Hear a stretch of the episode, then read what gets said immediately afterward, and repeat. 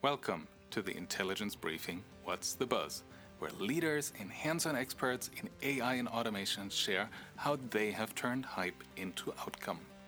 I'm your host, Andreas Welsch, and if you would like to stay current on running AI in business, make sure to sign up for my newsletter at intelligence briefing.com. Today, we have a special episode for you.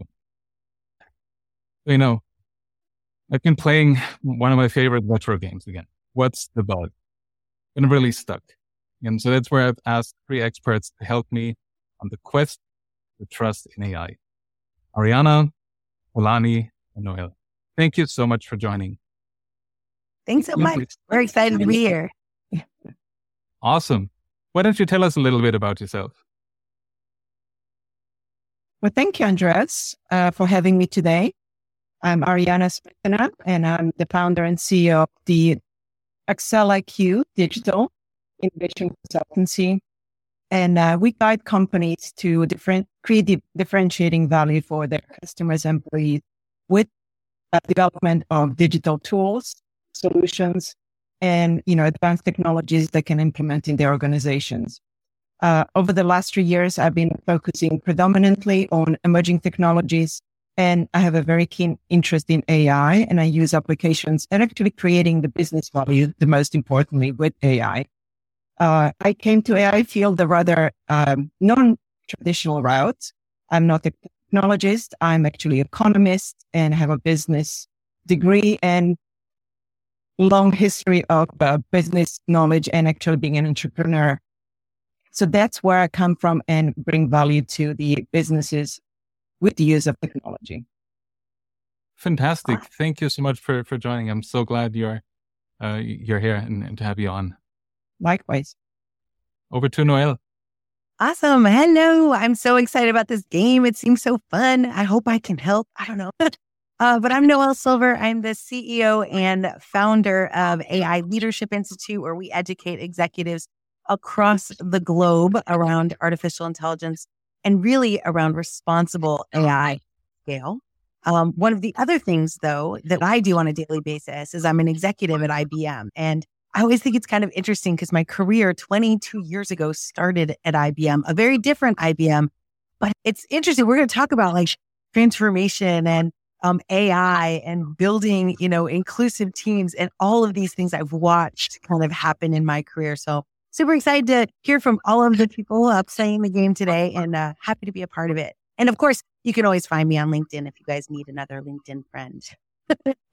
and that's how we met as well. So I'm, I'm, I'm really excited about the power of the platform and connecting on, on, on the topic that we're so passionate about. So then maybe over to Tolani. Great to have you on as well.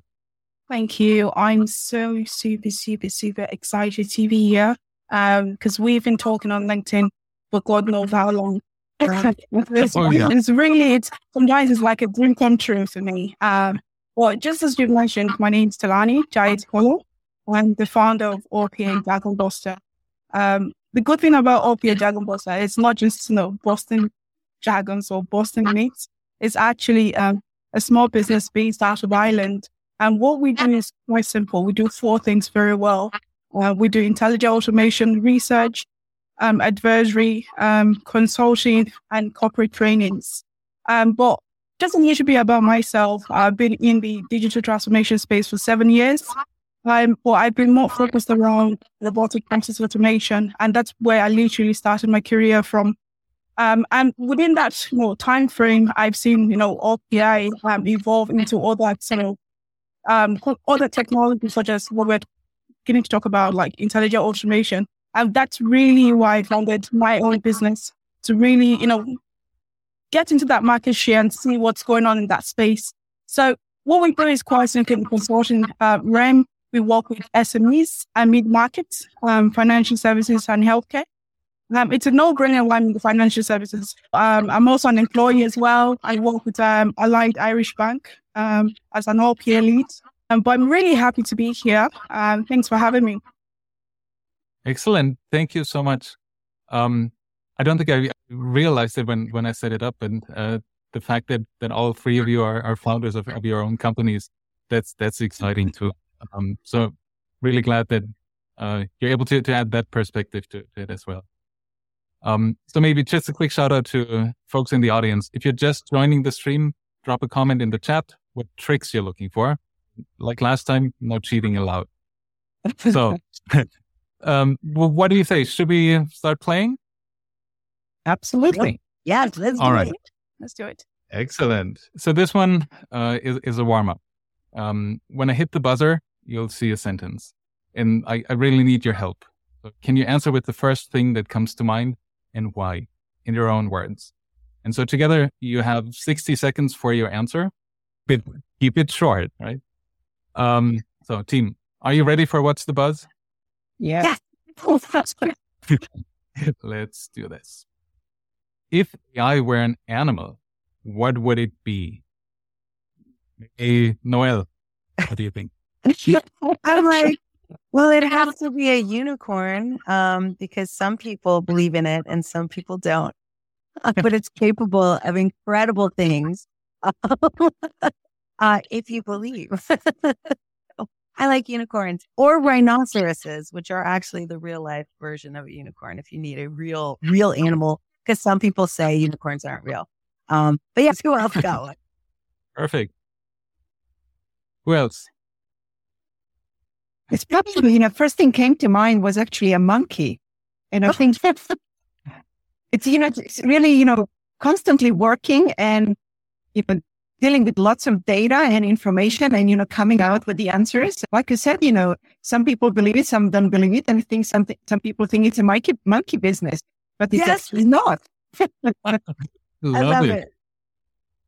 How about you, Tolani? I know we're out of time, but keep going. So I think it would be a chameleon. Um, it's a lizard just because um, people think they know it, but they don't. So it always changes based on what you feed it and how it turns to walk around different environments. So I'd say a chameleon. I like that. Fantastic. Thank you so much. Um, thanks for, for coming up with those things on the fly. Um, I, I really appreciate it. Fantastic. Like, I went tours. That's not fair. put you right on the spot.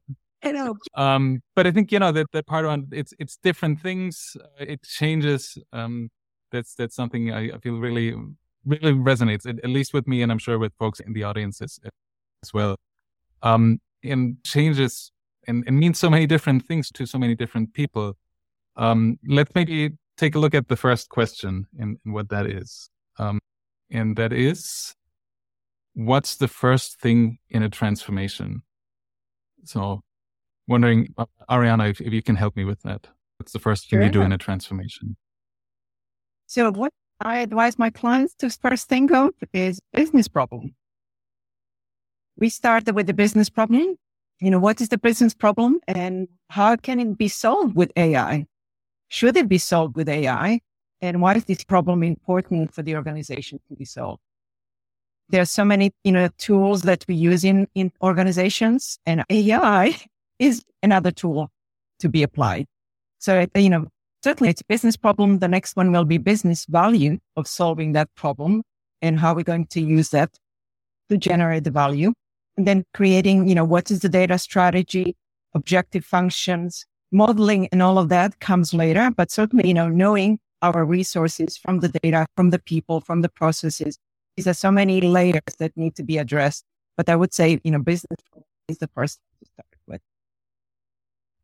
Fantastic. Um, and I think that's a theme we we keep hearing, right? Uh, start with the start with the business problem, worry about technology later. If you do it the other way around, uh, right? You're just in love with technology and and, and you struggle to make that case.